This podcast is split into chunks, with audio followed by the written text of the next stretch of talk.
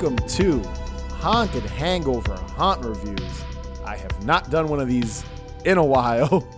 I'm Louie, and on a recent trip to Texas, I got a chance to check out Creepy Hollow Haunted House. Now, on said trip, I will admit, I knew I was going to do some sort of Halloween activity, but I did not pre plan anything. So I kind of just wung it when I got there. By the way, I was staying in Houston. Also, I'm wearing a Buc-ee's hat right now if you're watching the video version of this episode because apparently you haven't truly visited Texas until you walk into a Buc-ee's. But yes, back to the haunt. So, Googling, I came across two separate haunted attractions. An unnamed one because I don't want to throw it under the bus, and maybe one day when I'm back in Texas, I will check them out. And Creepy Hollow Haunted House. And just looking at the website, the pictures, one seemed to have way more energy than the other. So I went with Creepy Hollow Haunted House. Just even looking at their website, which I highly recommend doing, creepyhollowhaunt.com. A lot more colorful, vibrant, scary, creepy characters all over the place. When comparing it to the other site, kind of minimalist and a little boring. So I said, you know what? Creepy Hollow just looks like a good time. So I'm going to check that out. Now, Creepy Hollow is located in, and I hope I'm pronouncing this right, Rosharon, Texas. New York boy. I don't know my Texas locations. So forgive me to any of the Texas listeners. But yes, Rosharon, Texas is the location of this haunt. Now, I want to share another story. I, on my way, there was four of us in a rental car on my way to Creepy Hollow. Now, there were, it was complete darkness going down this long highway. And it looks like there was some sort of road construction on, like, I'd say the right side of the road. And I'm driving. I see no signs to point me in the direction of this haunted attraction. And no one else in the car knows where to go. So at one point, we're driving, driving, driving, and we see what we think is the haunted attraction. We're going right past it, and I'm like, I think that's it. I was this close to kind of just going all because it looked like it was on the side of the road or something like that, veering off over the grass, over the construction area, into the haunted attraction parking lot, I guess, because I thought that's where it was located. And then what's funny is looking at their website, they do make a note of this in the instructions that roads tend to change. So I just thought it was really funny that I saw that after the fact. Did not pay any attention to that before visiting uh, Creepy Hollow. Now, I, I mentioned the uh, atmosphere earlier and, and, just kind of the presentation of this haunt. Now, I, I want to talk about what what leads into the haunted attraction. So, when you get there, what you experience as soon as you walk in, which is obviously the ticket booth. So, we get there, order our tickets Tickets are 40 bucks, by the way, which isn't bad. $40 per person. Now, keep in mind, when we got there, Creepy Hollow this night was wrapping up around midnight. We got there, I'd say, around 9:30. So it's a solid two and a half hours. It might have even been nine o'clock, so we might have had three hours when we got there. This place, chaos. This was mid to late October. So you know how most haunted attractions are filled to the brim with people, hour and a half waits to get into each haunt. This one has three haunted attractions. So we get there and we show our ticket that we bought. We walk past the person, I guess, at the entrance of the actual because there's more to this place than just the three haunted attractions, but entering the, the premises of the event. And a woman flat out that works there tells us they're really busy and that we might not be able to go through all of the haunted attractions. Now, I don't want to start at a negative here. I don't want to be negative because I'll say this right now at the top. I had a great time at Creepy Hollow. But I don't think, especially when there's about two and a half to three hours left of your event, you shouldn't tell people, hey, you're not going to get on all this tonight. You're not going to be able to experience all of this tonight. Come back another day. She doesn't know that I'm from New York. I'm not going to be back another day. I can't come back another day. This was my only time to experience Creepy Hollow. So we're looking around, we're searching on our phone. We're like, is there some sort of fast pass or skip the line option? Because this woman did not even mention that to us or the people at the ticket booth mention anything about a way to skip the lines. So we're on the website, we're looking, and we notice $40 per person plus $10 VIP. We were worried that we weren't going to experience all the haunted houses. So we walk past, we are walking back towards the, the ticket booth, and we walk past the same woman that told us that we wouldn't be able to ride or get on everything or experience everything. And we mentioned, oh, is there a VIP pass for 10 extra bucks? And she tells us, oh, they might not have anymore. So we're like, all right, we're to roll the dice. We're to walk up to the booth, check it out. Lo and behold, they did have them. So we ended up buying four VIP passes. Now, being from New York, our haunted attractions are usually around 50 bucks. And that's just for one experience. Maybe one 30 minute long haunt you're paying 50 bucks if you buy it online you're paying the certain you know you're paying for that extra $3 service charge if you want to skip the line that's an extra 15 20 bucks so a night out at a haunted house let's say you're going by yourself which I don't know if that's a thing. Maybe it is. uh, you could spend 75 bucks if you want to skip the line and do all that. So to me, $50, that's nothing. That's that, that 10 extra bucks is worth it to me. So we got them. We were good. You know, we we felt confident. It, we just thought it was weird that the woman didn't really sell that to us. She kind of pers- almost persuaded us to like you're not going to you're not going to get in everything tonight. Come back another night. Really odd, weird experience especially for someone that has never been to this haunt to have their first time there. But we brushed it off and we were like, you know what? We've got our VIP passes. We're not going to wait an hour and a half, 90 minutes for one haunt. We weren't sweating it. We weren't going to freak out and think that we had to rush through everything because we weren't going to be able to go through each single haunt. Now, that's kind of my only negative. And I know I'm, I never start with negatives. Usually I'm, I'm pretty positive. But I, I just thought the experience of just entering this thing was just a little off. But maybe the people working there were overwhelmed. There were, you know, it was packed. It was, I, I don't think I'd been to, I think the last time I saw this many people at a haunt was probably Halloween Horror Nights, and that gets insane.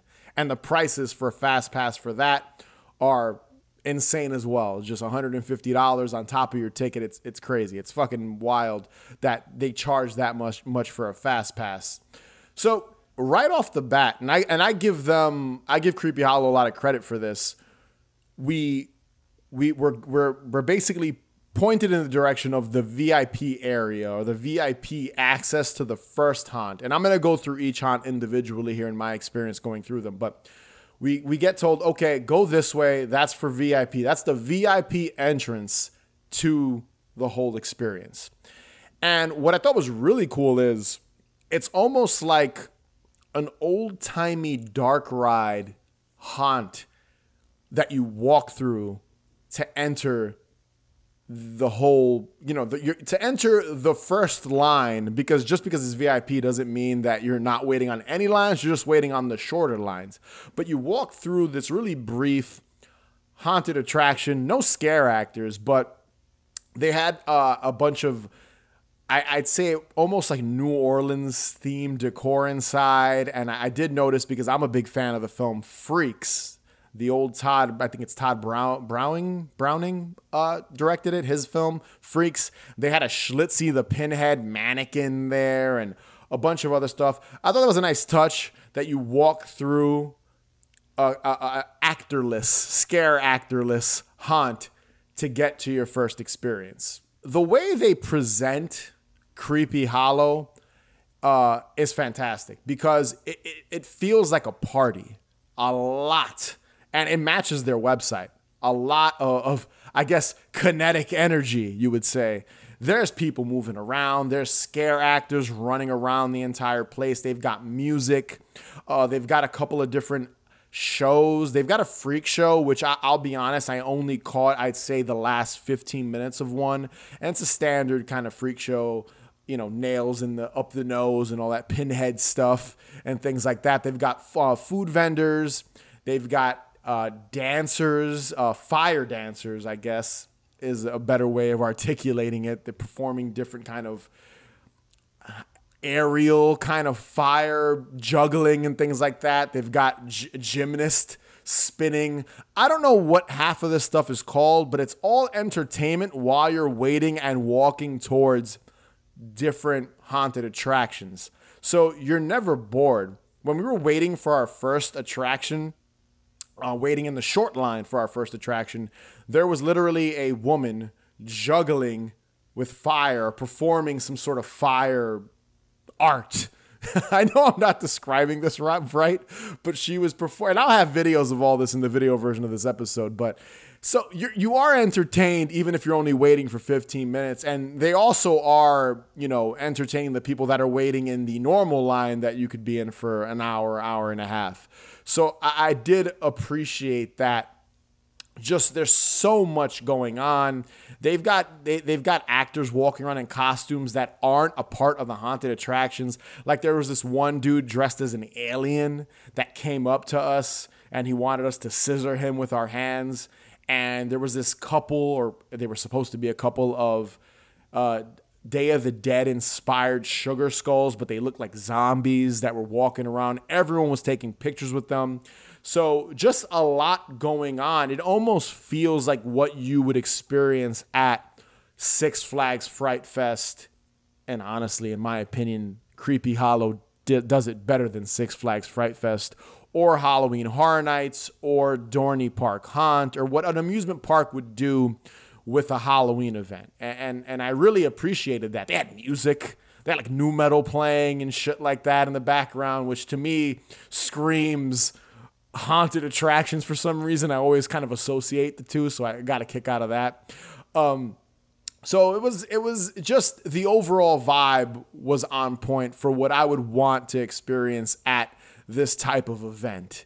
You know, you're not just paying for three haunted houses, you're literally entertained at every point. Every turn, you'll see something different. They had even an area that there was a guy there was like three character i guess guys dressed up where they had like spanish music playing and they were just dancing and encouraging other people to dance so just everything about it just felt like a big party and loved it so one more thing i want to point out about creepy hollow is the scare actors are allowed to touch you now when i say touch you I don't mean they're able to grab you away from your group, throw you in a closet, beat you up. There's none of that here because I know, you know, there's some more immersive haunts that are they are allowed to do that.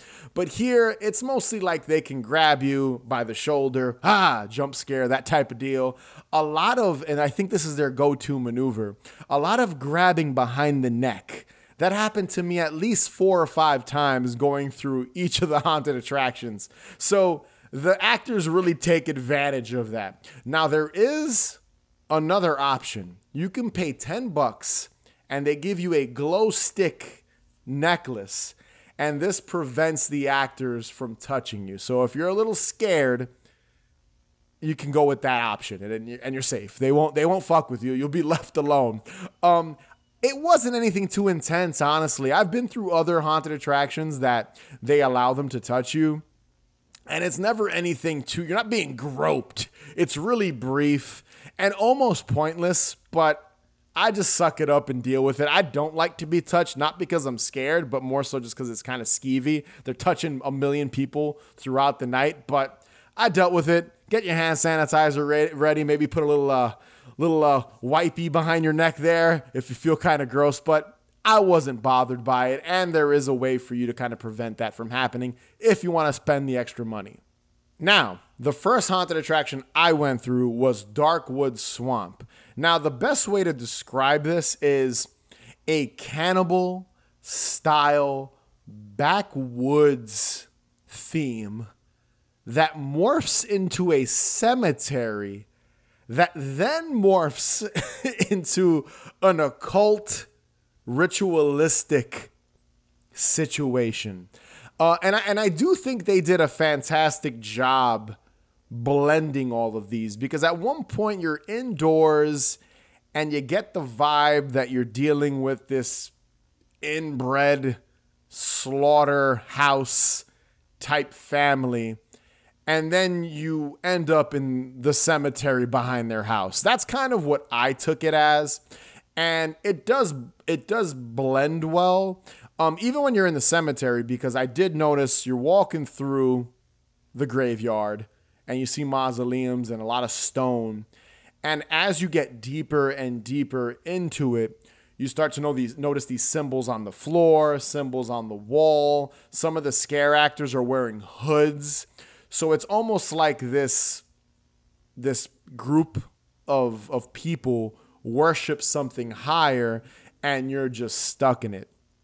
Uh, I do want to point out too, and I noticed noticed this very early on. There was a recreation of that red room in the original Texas Chainsaw Massacre, where the walls are all painted red, and there's a bunch of skulls kind of all lined up, and it was blink and you'll miss it. I was so bummed that it happened so early on because I recognized it right away, and I was like, damn, it would have been cool to walk through it but I think they utilized it more for a scare actor to pop out from, maybe almost like Leatherface does when he slams the uh, steel door and opens and closes it in the original movie.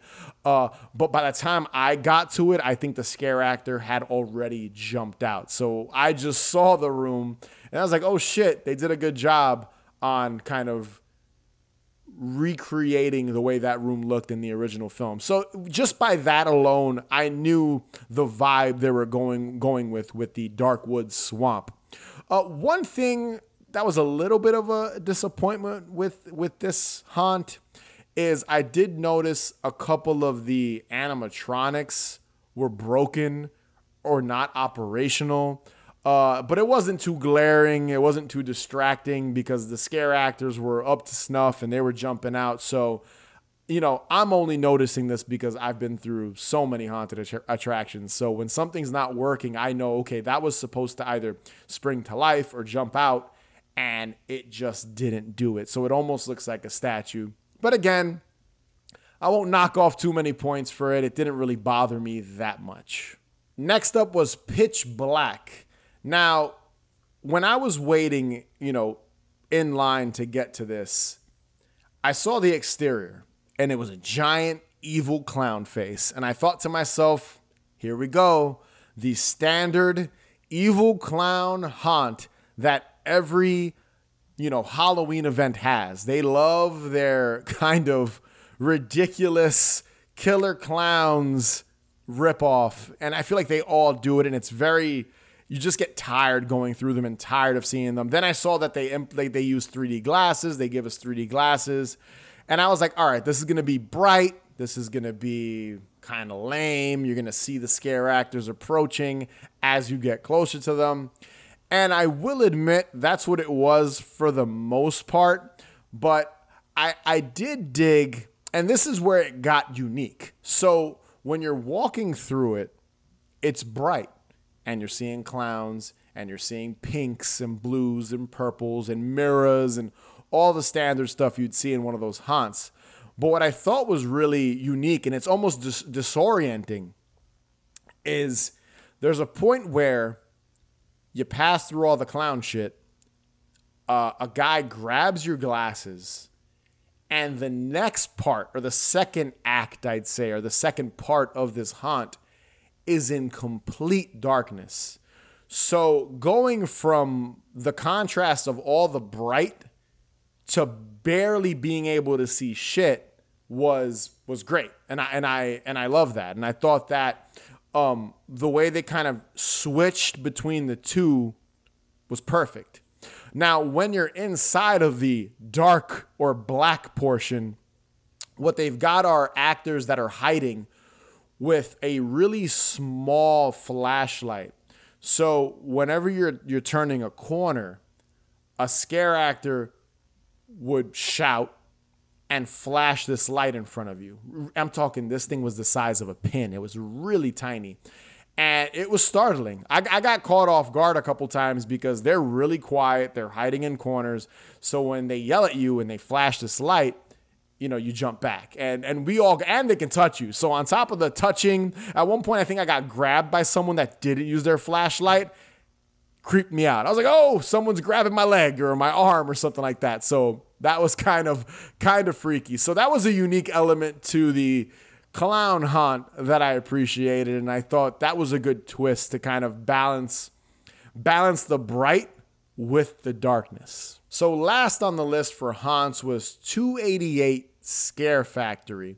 And this was probably, in my opinion, the most detailed when it comes to the actual scope of all three haunted attractions. It felt the biggest. I feel like we were in this one the longest, probably like 10 to 15 minutes. Maybe that was my mind playing tricks on me, but it felt like we were in there for a while. Uh, in a nutshell, the theming of this one is industrial. Think a decayed steampunk environment. A lot of pipes, metal, gooey liquids in corners falling to the ground. And this one, the story I felt was the most coherent or cohesive uh, because basically you're entering this factory and a virus is escaping and this is what is going to cause a, uh, cause a zombie outbreak. So you're seeing the early stages of what will become the apocalypse and, and this virus outbreak that's going to happen everywhere. Lots of creatures. The most grotesque of the three as well. This had the most gore and, and kind of nasty looking monsters whenever you walk through. And there were two things that stood out to me about this. And they're kind of silly, but they're the two things I, I really loved. First is I, I've got to show some love to the, the guy that grabs your tickets at the beginning of 288 Scare Factory.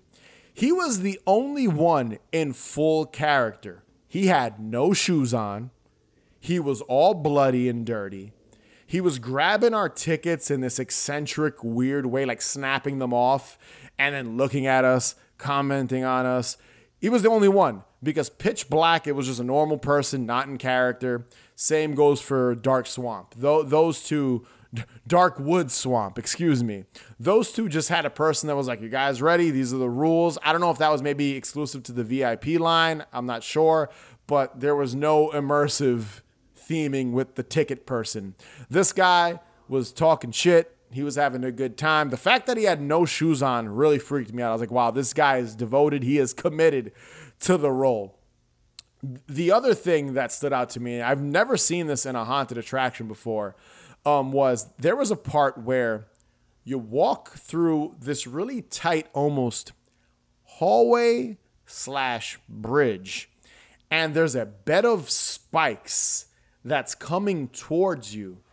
And this narrow hall gets really tight as you get closer and closer through it, like when you walk through it. So I had never seen that before. Like you're not getting squished but it does get tighter. So so I was walking through and we were in line, kind of walking through this narrow path, and it just got tighter and you feel it. And then the nails go back and then lean in again.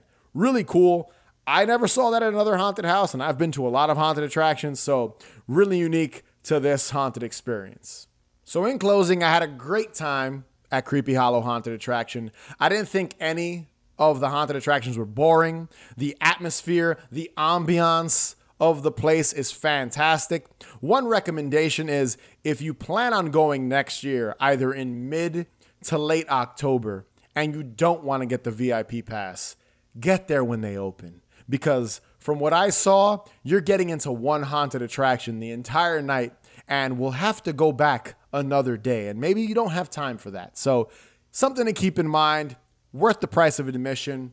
And if you're ever in Texas and you're ever in the Houston area or the Roche area, I'd check out Creepy Hollow Haunted House. Be sure to subscribe. Follow us on Instagram, Twitter, TikTok at Haunted Hangover. Also, head over to hauntedhangover.com for all things related to the podcast, including our Patreon page that features spooky bonus content. And as always, remember the best cure for a hangover is more booze. Catch you guys later.